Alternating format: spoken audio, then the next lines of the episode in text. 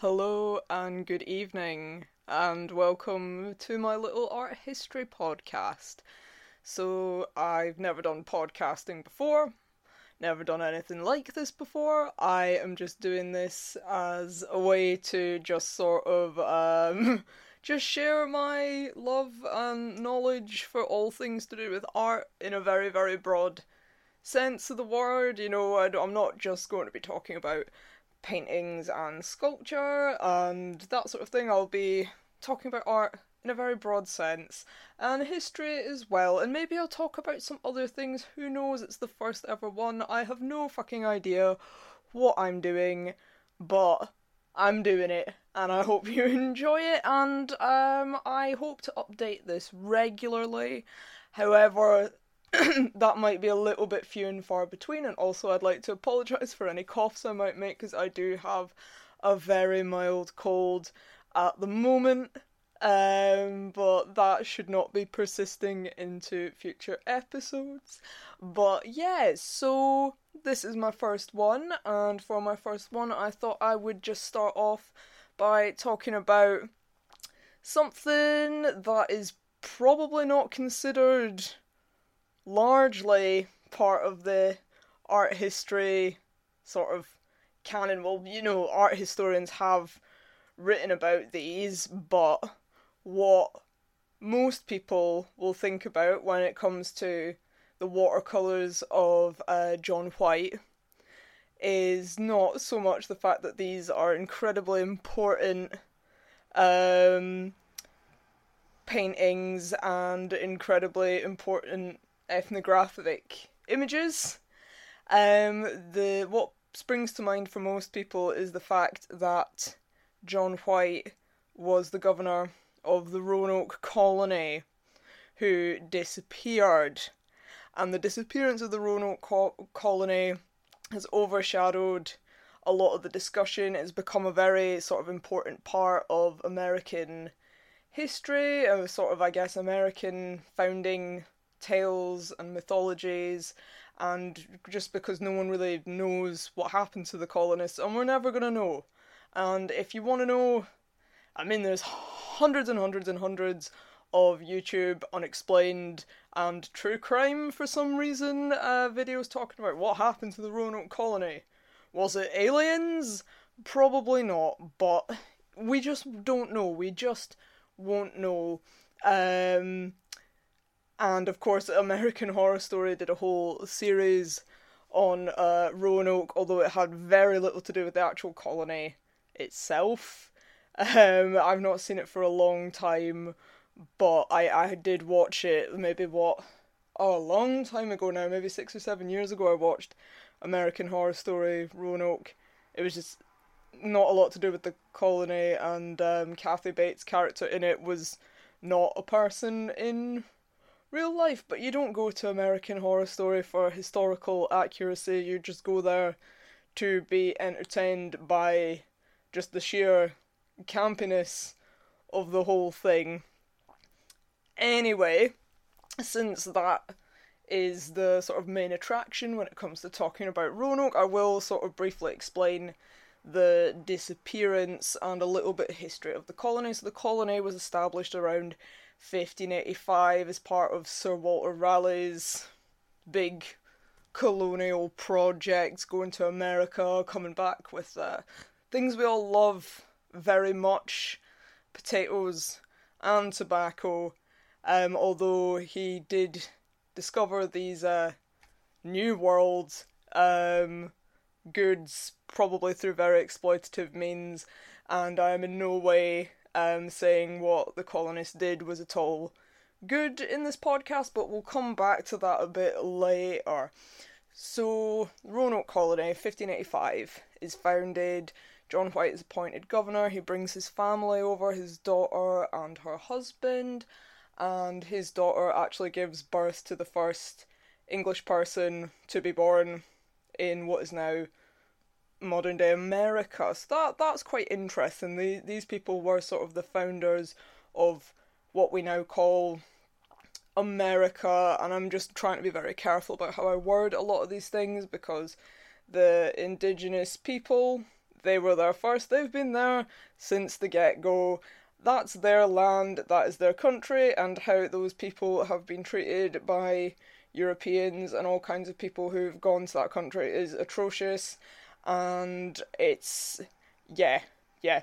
We are on their side, but nevertheless, the artwork created that we're about to talk about is quite important. Again, we'll come back to this. I do apologise, this is my first time podcasting. I've got notes, I got everything, I'm just uh, winging it a little bit. Anyway, so uh, the colony founded in 80, 1585. Um, it's it seems to go all right for a couple of years. There's some people, some English who sort of come and go, who aren't there the whole time. They're just there to see how they're getting on, to do some uh, studying and things like that. People like Thomas Harriot, who we will come back to. He's quite important to all this, um, especially the art historical part of it as well. And since they're really the first people to sort of try and permanently settle there, they've not they don't really know how the land works. This is completely new to all of them. The uh, the Spanish have also colonized a lot of America just south of uh, they're in Virginia. If I haven't already mentioned that, they've colonized some of the more southern parts. Hence why a lot of Southern America, the southern states, they have a lot of Spanish names. Up until about the 1820s, that was all part of Mexico. Until the Spanish American War, when the whole west coast, the south, all becomes part of the United States. So the Spanish are about. They've been there a little bit longer, well, quite a while longer. The Spanish have been there for maybe about a century more. The Spanish and the Portuguese, as we know through people like Christopher Columbus, they're some of the first people to go there. So they kind of know what they're doing a bit more. There's sort of that threat there. Spain and England are at war at this time, or there's threats of war, and they will try to go to war a couple of years later. Um, so there is the threat of uh, Spanish attacks, Spanish invasions, those kinds of things. The land is difficult to cultivate. You have the indigenous people there who are. Some of them are quite friendly to the English, some of them, very understandably, not so much. So it's just a difficult environment to live in. They don't quite know how to deal with the weather, they're not quite sure about the plants and things like that. It's a difficult place to live. So, John White, the governor, he decides to go back to England in 1587 to go and get some supplies for the colony, and because of various reasons the threat of the Spanish invasion of England, the Armada conflict, uh, that happens around 1588, so he is delayed for a couple of years. He does try to get back, but he keeps getting pushed back, and even when he does set sail, he is held up by the Armada. And when he got there, they were just all gone. And I actually have um, John White's account of him coming across the colony when he got back.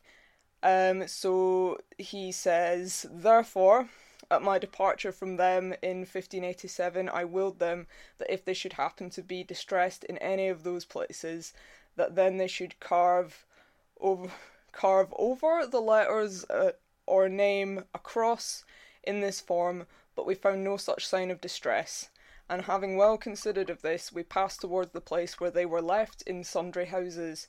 But we found the houses taken down, and the place very strongly enclosed with a high palisado of great trees, with curtains and flankers, very fort like, and one of the chief trees or posts at the right side of the entrance had the bark taken off, and five foot from the ground in fair capital letters was gra- graven, cra- carved. I am reading this in an exact transcript from the early modern English, so some of the letters are wrong. I do apologise. Anyway, uh, ground in fair capital letters was carved Croatoan without any cross or sign of distress, this done, we entered into the palisado, where we found many bars of iron, two pigs of lead, four iron fowlers, iron saker shot, and such like heavy things thrown here and there, almost overgrown with grass and weeds.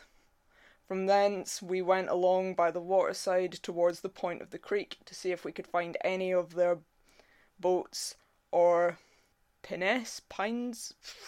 I don't know. Uh, but we could perceive no sign of them, nor any of the last falcons and small ordnance which were left with them, at my departure from them. At our return from the creek, some of our sailors meeting us told us that they had found where the divers, diggers, the spelling in early modern English is really inconsistent, so it's hard to know what it's saying. Anyway, they told us that, that they had found where div- uh, diverse chests had been hidden and long since then digged up again and broken up, and much of the goods in them spoiled and scattered about, but nothing left of such things as the savages knew any use of, undefaced. So that is his account of coming across the colony um, after he returns in around 1590, and it, it's hard to tell when the colony had actually been abandoned in the three years he'd been away. Um, you know, and the fact that he comes and he finds things just kind of like chucked about, someone's clearly gone through what belongings were left, but then also the houses had been taken down. You know, it seems like there was a conceited effort to try and, you know, sort of take things down in a sort of structured way, which does suggest that people knew they had to leave, and uh, the marks of Croatoan carved onto the post.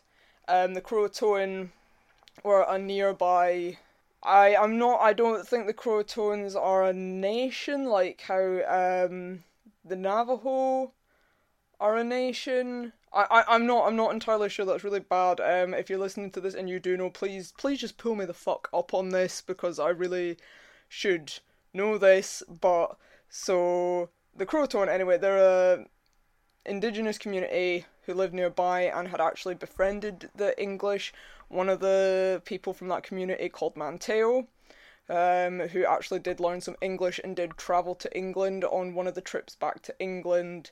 Um, it's possible that the winters just got really, really, really bad, and Manteo and the Croatoans were just like, just come back with us, we'll look after you. And the, just because it's 1590, there's just not a lot of ways to make contact.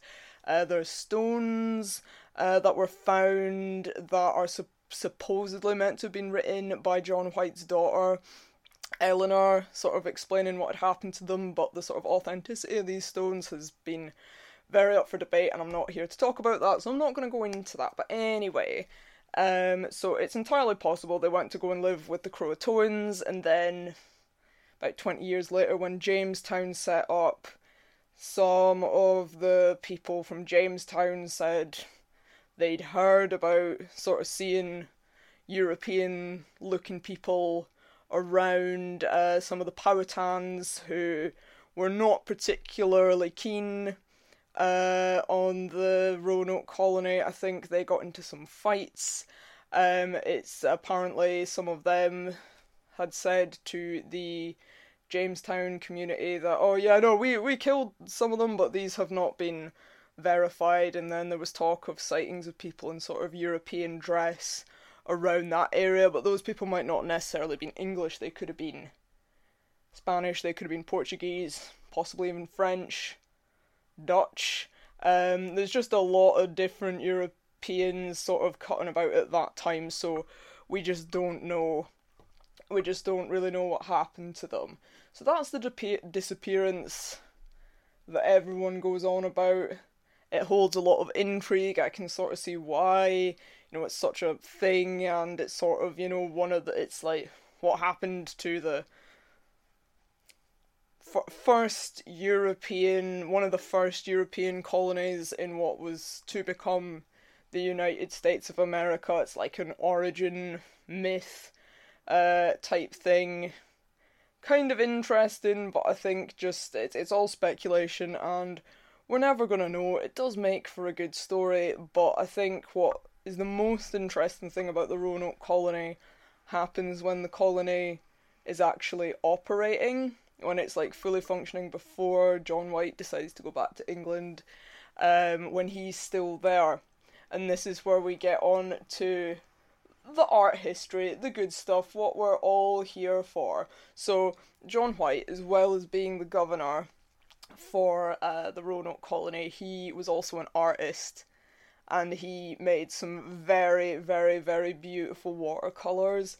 Um, if you go on the British Museum's website and look at and just sort of search for John White, you can see a lot of them, and you can see just how interesting they are. Because what's so interesting is that he, yeah, he's documenting um, sort of the natural phenomena, the flora, the fauna, and uh, the the people that live there. But he's not just documenting the people; he's documenting how they live, how they cook, their ceremonies, how they bury their well, not bury their dead, but how they like.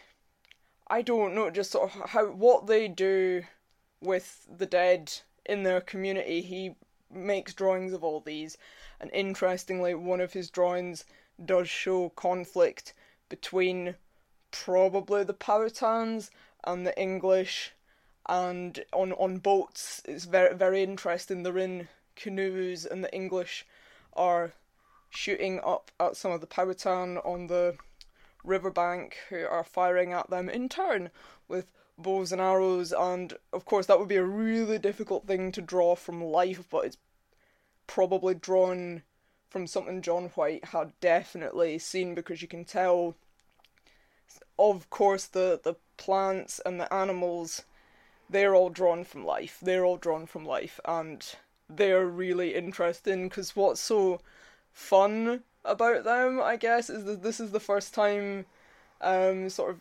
europeans well the english anyway have come across things like pineapples and bananas and they're very very very well drawn they're very well drawn but the pineapple he's given little names to them all, and the pineapple is called the pine fruit, which is very funny. I find it funny anyway. Um, and then the bananas are called like platanos, which is the the word still used for bananas in Spanish. So that is we can probably assume from that that that is sort of a Algonquin word for bananas, the word we well, the Spanish still use for bananas does come from the name given to them by the people that come from the same place they come from. Yes, and Algonquin is sort of a umbrella term for the various communities that lived around Roanoke on the Virginia coast.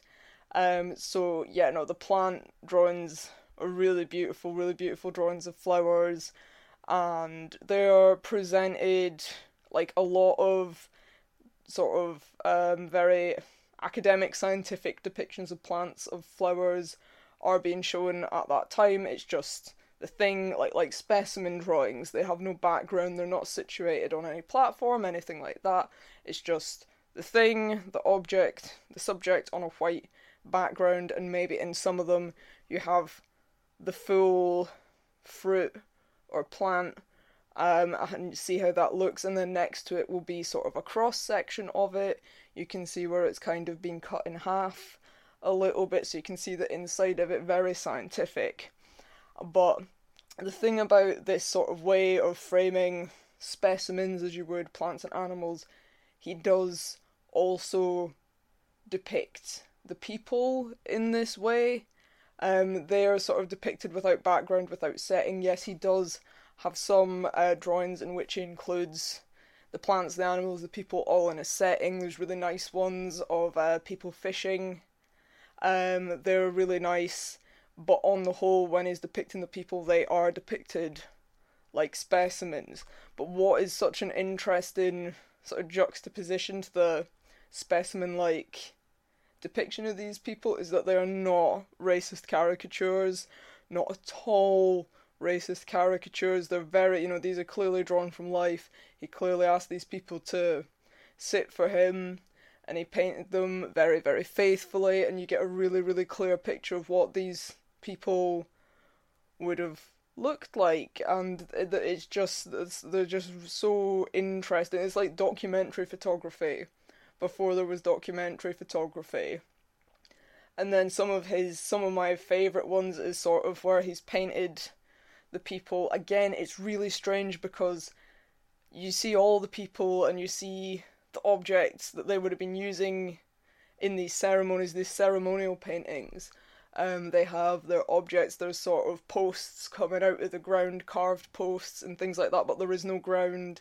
There's a fire in the middle, there's no scenery, there's no nothing. It's just the people dancing round the fire, and that's that those are interesting ones. They're really beautiful, and you can tell that he had been invited along to witness these ceremonies, and he was maybe drew some of it from life, but you can tell the people are in motion. They are dancing. It's part of a ceremony, so that would be that would be really hard to sort of capture from life. But you definitely saw this from life, um, and I just think those are fascinating and as well he does uh, very sort of interesting ones where there's no people. Uh, all the kind of people, kind of animals, but he does things like how they grill their fish, and it's the fire and a sort of rack over the fire, and he's put the fish on top of the rack, and the fish are getting smoked, and it's uh, just really, really interesting and sort of you know how they cook their stew and it has the pot over the fire and but the thing about that is that wouldn't have been all that much different for cooking practices in England at that time. You know, it's still like that would have been the same for most places. There was no ovens, no nothing like that. Things just had to be cooked over a fire everywhere in the world if you wanted to cook food. And okay, yes, in England, depending on what kind of house you lived in, you might have had a chimney, you might have had a full kitchen for people to cook things for you in, but like on the whole, I think at that time it's still, you know, things were just cooked over the fire, and I'm not sure if that's him trying to draw similarities or create a difference, considering these people don't have chimneys, they don't really have spit roast, they don't really have anything like that, and I don't, I, I just can't tell if he's trying to be like, oh, savages just cooking the fish on the wood or cooking things on an open fire just outside. But the thing is, the sort of cooking images aren't given a background, aren't giving a setting. They appear to just be happening just out in the open, and it's hard to tell the context in which these were. How, how where these sort of cooking practices would have taken place. So that's a bit annoying, John. You could have maybe thought about how uh, nearly 500 years later someone would want to know where that would have happened. But anyway, that's besides the point. On the subject of food, um, he also created a lot of images of the Algonquin people just having a meal, sitting down, and they've got like big wooden plate and they're sharing a meal together. And uh, yes, yeah, so I just think that's nice, uh, nice to see just sort of these quite sort of domesticated not sort of scenes of domesticity, not domesticated. Oh my god, fucking hell, not not domesticated scenes of domesticity um, in our culture that would have been just so completely different to anything the Roanoke settlers would have known. You know, I think that, that those are really nice, and it, like I was saying, it's like documentary photography before there was any documentary photography. It's it's anthropological and ethnographical, but like hundreds of years before those words were even come up with. And I think that's just absolutely fa- fascinating that these people go to this place and immediately see the value of documenting and recording how other people live. But like, I will come back to this in more detail a bit later, but we have to always be mindful that the English going to America, that was a colonial project done with the intent of getting land, getting resources, civilizing the the people there. You know, I don't.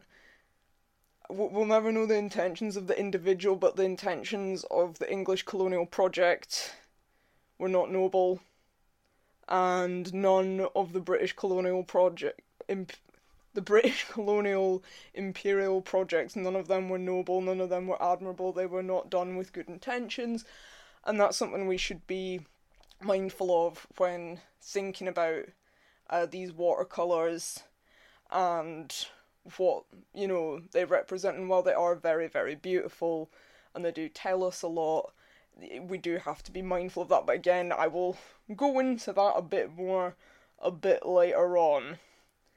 Um, but so John White's uh, watercolors um, were uh, transferred to engravings by a man called uh, Theodore de Bry. Theodore de Bry was hired by a man called Thomas Harriot. Thomas Harriot had also been at the Roanoke colony. He was there in about 1585 1586 and he was working alongside John White.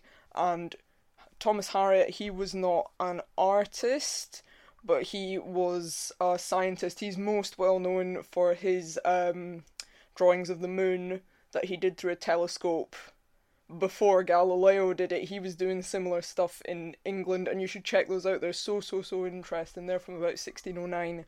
Um, Thomas Harriot's moon moon studies, and he was also a mathematician, and you know just sort of general mathsy sciencey guy. He he's quite interesting, but he's at Roanoke when he's quite a young man, and while he is doing, I don't like no general. He's doing sort of general science later on, but at Roanoke he is doing social science and linguistics.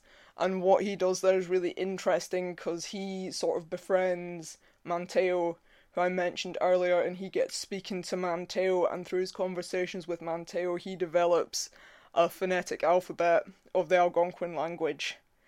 And he uses that to sort of learn the Algonquin language and uses that to communicate with them. He teaches them some English, and he's able to sort of commune with uh, the indigenous people who are already there.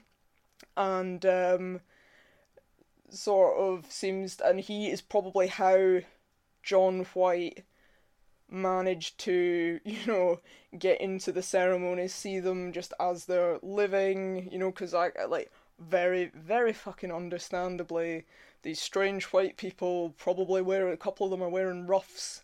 Uh, rock up and it's just like hi we're building houses now. There's gonna be mistrust there. There is gonna be mistrust.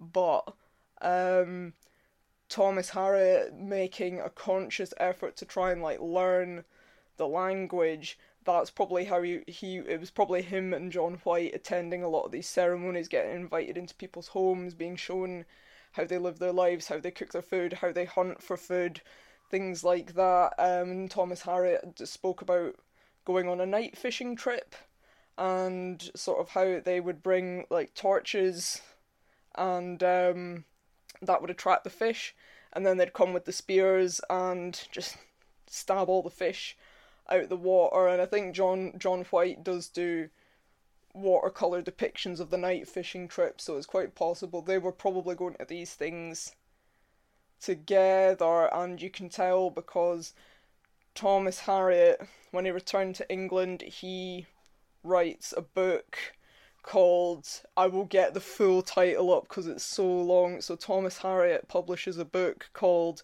a brief and true report of the new found land of Virginia, of the commodities, and of the nature and manners of the natural inhabitants discovered by the English colony there, seated by Sir Richard Grenville, knight, in the year of 1585, which remained under the government of twelve months, at special charge and direction of the Honourable Sir Walter Raleigh, knight, lord, warden of the Stannaries, who therein hath been favoured and authorised by Her Majesty, and her letters patents.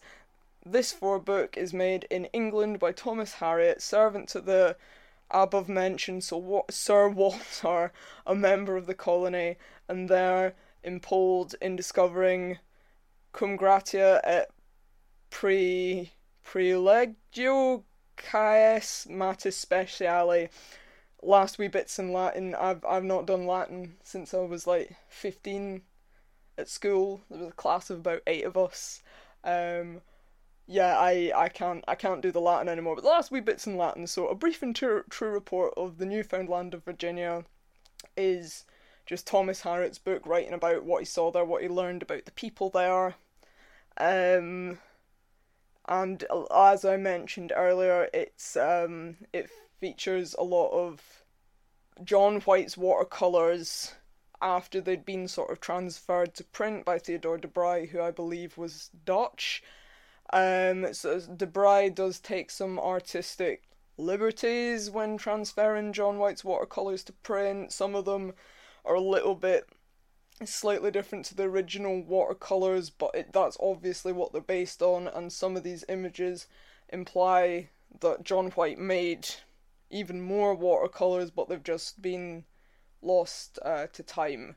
Um, so a brief and true report is very, very interesting because it could arguably be one of the first anthropological texts like ev- ever written, ever written. It's quite thorough, and it's all from his own. Like he was there, he saw this. This isn't just you know, hearsay, you know, this isn't just, you know, oh, someone's told him about this and he's writing a whole book entirely based on just descriptions he's heard. It's all based on, you know, real life, what he saw. He was there, he spoke with these people. Um, so it's quite detailed. Um, he does describe them as savages and sort of tries to sort of you know, sort of be like, oh look at the savages, they they have copper, but they can't do the things with copper that we can do with copper. We can make sort of sheets, copper sheets for engraving with copper. They just have plain bits of copper round their neck that aren't engraved in any way. Therefore, they are a simple people. You know, there's that kind of tone to it. He talks about the tattooing that um happens, that that that they sort of practiced and how this is like uh, a savage thing and a savage thing. You know that you know that us english we're not savage we don't do those sorts of things. And it's just like mate very soon there's going to be a wee tattoo shop on every corner in london. Well not on every corner in london but you know there's a lot of tattoo shops about now. There's quite a lot of them about. It is quite it is very much a sort of cataloguing of this is what's over there in the new world, and this is kind of how we can justify exploiting these people. Basically, I will. I have the brief and true report up here now, so I'm gonna try and find the bit where he talks about the find some quotes from it again they are. This is all in early modern English, so there's a lot of bits that um, are kind of difficult to read, but I'm gonna give it a go.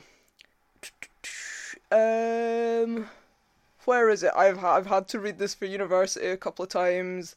Um, so it's it's been I can't remember where the various um bits that I'm referring to are.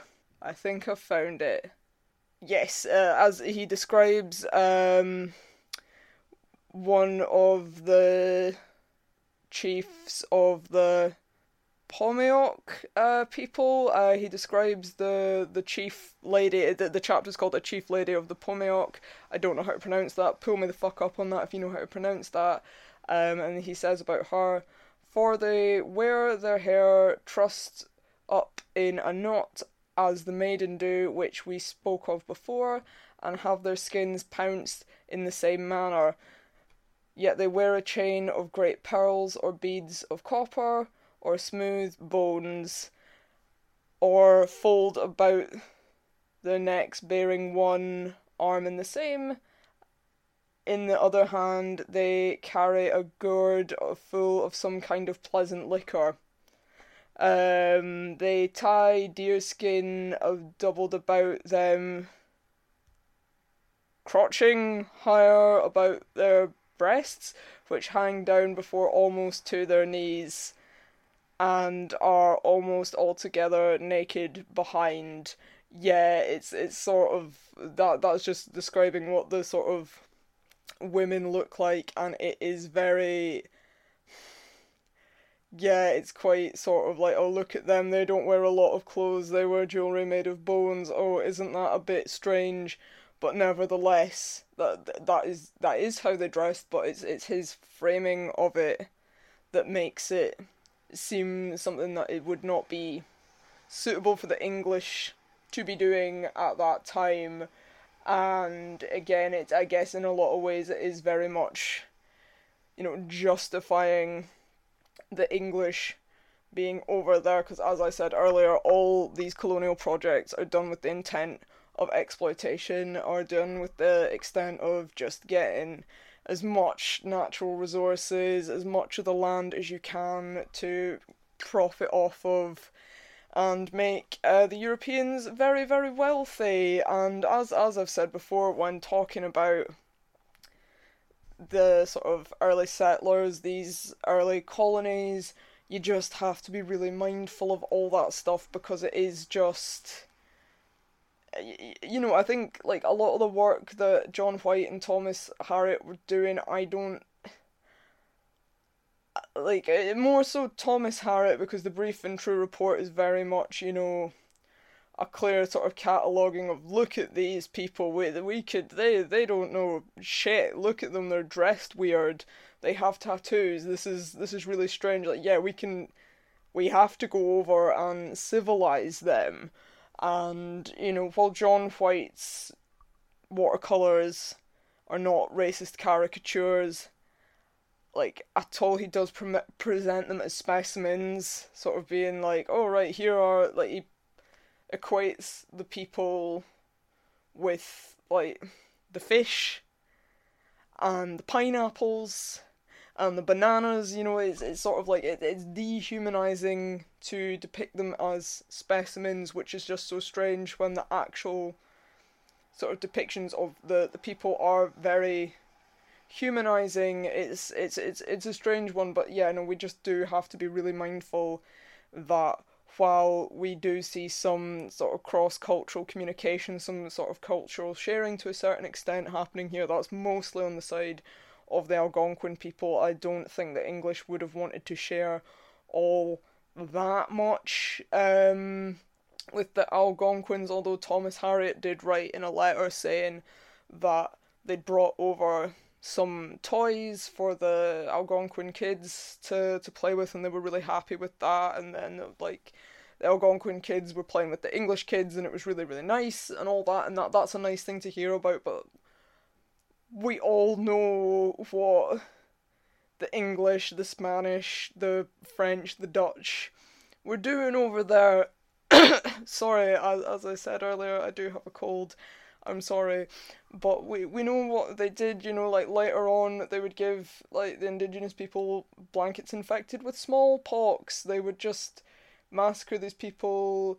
You know, kick them off their land, do horrible, horrible things to them, and this is part of the beginning of that, and this is part of the justification for that, and that cannot be ignored when talking about this artwork and the context from which you know, it comes from and kind of the context in which it was later used in, and I just think that it's, yeah, when talking about this, well, John White's watercolours are very, very, very important, not just to art history, but to just g- general history and to anthropology and all these different kinds of subjects. They're really important you have to just be mindful of this colonial in, intent behind them, and we have this is something that us in Britain and a lot of us in Europe we do have to come to terms with that what we did in the in in in modern times, you know, if you consider mo- modern times to be from about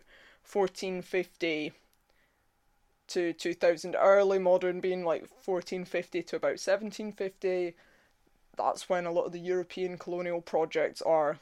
They they all begin in that 300 year time frame. Okay, yes, some of them go a lot further, a lot quicker. Some of them are a lot more successful, a lot quicker. Like the Spanish are very successful very quickly. So are the Portuguese. Um, Britain a little bit later, but then Britain kind of becomes the most successful of them all, as we all know. So yeah, really, Thomas Harriot's brief and true report, you can see that this is kind of the beginnings of the British Empire starting to take shape. It wouldn't really become what we think of it as for another hundred odd years or so, but in 1620, again, the English go to the Caribbean and take a lot of the land there. So yeah, this is the beginning of that, and we have to be when looking at these. So if once you finish listening to me and my coldy voice, not knowing what I'm fucking doing here, um, once you're done with this and you want to go and look at John White's drawings and think, oh my god, wow, these are really nice. Just please, please be mindful that the, there's an intent. There's an intent there, and we should really be mindful of all this, but at the same time, there is another intent that I find quite interesting, which uh, kind of directly to do with colonialism, kind of not. D- depends how you think about uh, certain things, but you can actually consider some of the stuff in a brief and true report as being sort of pro Jacobean propaganda. So this is all happening in the reign of Elizabeth I, and 1585 Elizabeth is for that time she's she's getting on a bit. It's kind of obvious she's not getting married. She's not having kids. And it looks like the next best person to take over is her godson and thir- third cousin, uh, King James VI of Scotland, and he's quite favoured by a lot of the English because cause he's a Protestant and he's already been king of Scotland for like 20 years. He became king of Scotland when he was a a little baby. He was he became king when he was about a year old or something, really really young. But that that's a whole other thing for another time. So it's looking like the Scottish king's going to inherit, and you know historically, Scotland and England we have not got on that well um, at all. Perhaps we're never going to get on that well, but again, that's another thing for another time completely, but what is so interesting about sort of the connection with this in a brief and true report is um, there's a little section near the end. Here we go. Yeah, so it's the young daughter of the Picts, and they depict a lot of the the Picts. Um, they sort of they they have like oh here's Virginia, and then it goes back to the Picts. Who, if if you're unaware, the Picts were um a sort of I guess an early nation of Scottish people on, on in sort of the north and the northeast coast, although they have found Pictish stones kind of near the borders. It is complicated, and the Picts are something I would definitely, I will definitely do a podcast on if people want to listen to me talking shite. Um, the Picts, uh, they they have uh, just a fantastic uh, artistic culture because that's all we really know about them. That's all that's really left of them. But they're this Scottish people and I can't seem to find out a lot about you know how the Picts were interpreted during the early modern period, during the 16th century, but the Picts, um, yeah, it's interesting that they've chosen them as an example of early British people. Um, so this is what he says when in a brief and true report when he goes on to talk about the Picts. So he says, The painter of whom I have had the first of the inhabitants of Virginia give my also this figures following found as he did assured me in an old English chronicle, the which I would would well set to the end of this first figures for to show that the inhabitants of the Great Britain have been in times past as savage as those of Virginia. So he's asked um, John White or Theodore de Bry. It's it's it's it's unclear. If you go on the British Museum website, it looks like John White did sort of paint some Picts based on his uh, paintings of the Algonquin people, and like it saying like, oh, um, Thomas Harriot saying like, ah, oh, no, in Britain. We used to just be as savage as these people, but the fact that he's chosen the Picts, you know, a Scottish people who were Christian. We know they were Christian because, like I said, all that's really left behind of them is their artwork and these really really beautiful carved stones. Um, and you can just and a lot of them are just still out like by the sides of roads and stuff. It's amazing. Um, but a lot of them have a lot of Christian symbolism on them. A lot of them will have very very ornate, very intricate Celtic crosses on them, and there's a really interesting museum in the north of Scotland in a place called uh, Portmahomack, where my grandfather was born, um, and they the, that was the site of a Pictish monastery that was probably founded by the followers of Saint Columba, the guy, the Irish monk who brought Christianity to sort of the north of Scotland. I think St Ninian was a bit further down. Anyway, if you go to the museum in Portmahomack, there is a Pictish stone that has a Latin carving on it next to what look like um, the the apostles.